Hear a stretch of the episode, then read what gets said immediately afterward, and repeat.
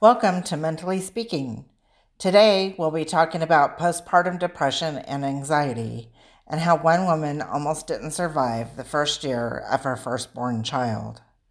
She writes the following and addresses it to P P D and P P A, postpartum depression and anxiety.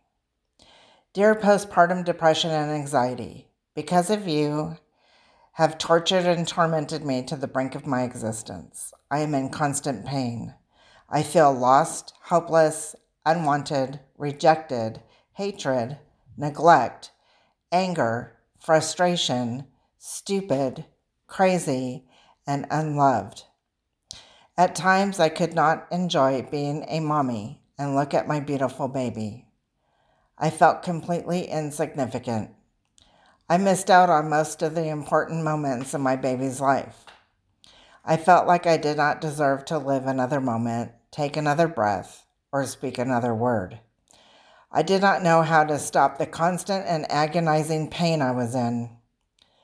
I forgot what day it was, to shower, to eat, to sleep, to do basic things that people should be doing. Friends ignored me due to my negativity.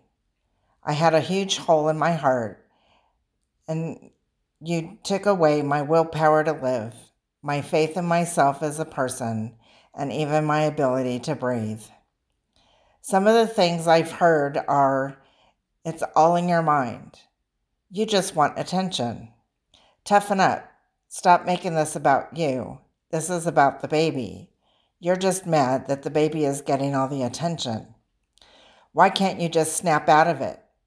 Newsflash, I do not want to feel this way. I am not making it up, and it doesn't mean I do not deserve to have my baby. Stop mom shaming. I am grateful I have overcome all of this, and compared to other moms, my case was mild. Scary, huh? So if one of your friends just had a baby, please don't go straight to the baby.